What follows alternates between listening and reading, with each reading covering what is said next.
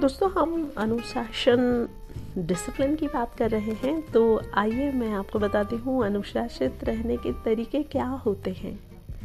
अपने जीवन को अनुशासित बनाने के लिए, बनाए रखने के लिए हमें हर संभव प्रयास करना चाहिए, क्योंकि अनुशासन ही सफल जीवन की पहली सीढ़ी मानी जाती है।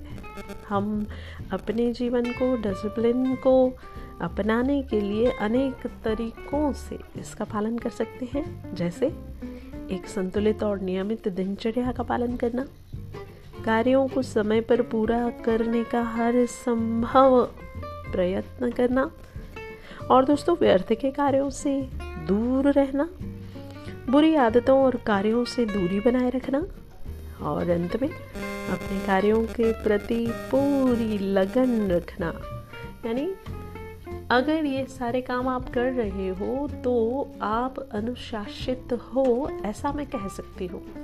तो हो जाइए अनुशासित और अपनी दिनचर्या को बनाइए डिसिप्लिन और हम आपसे मिलेंगे नेक्स्ट एपिसोड में। Tata bye take care see you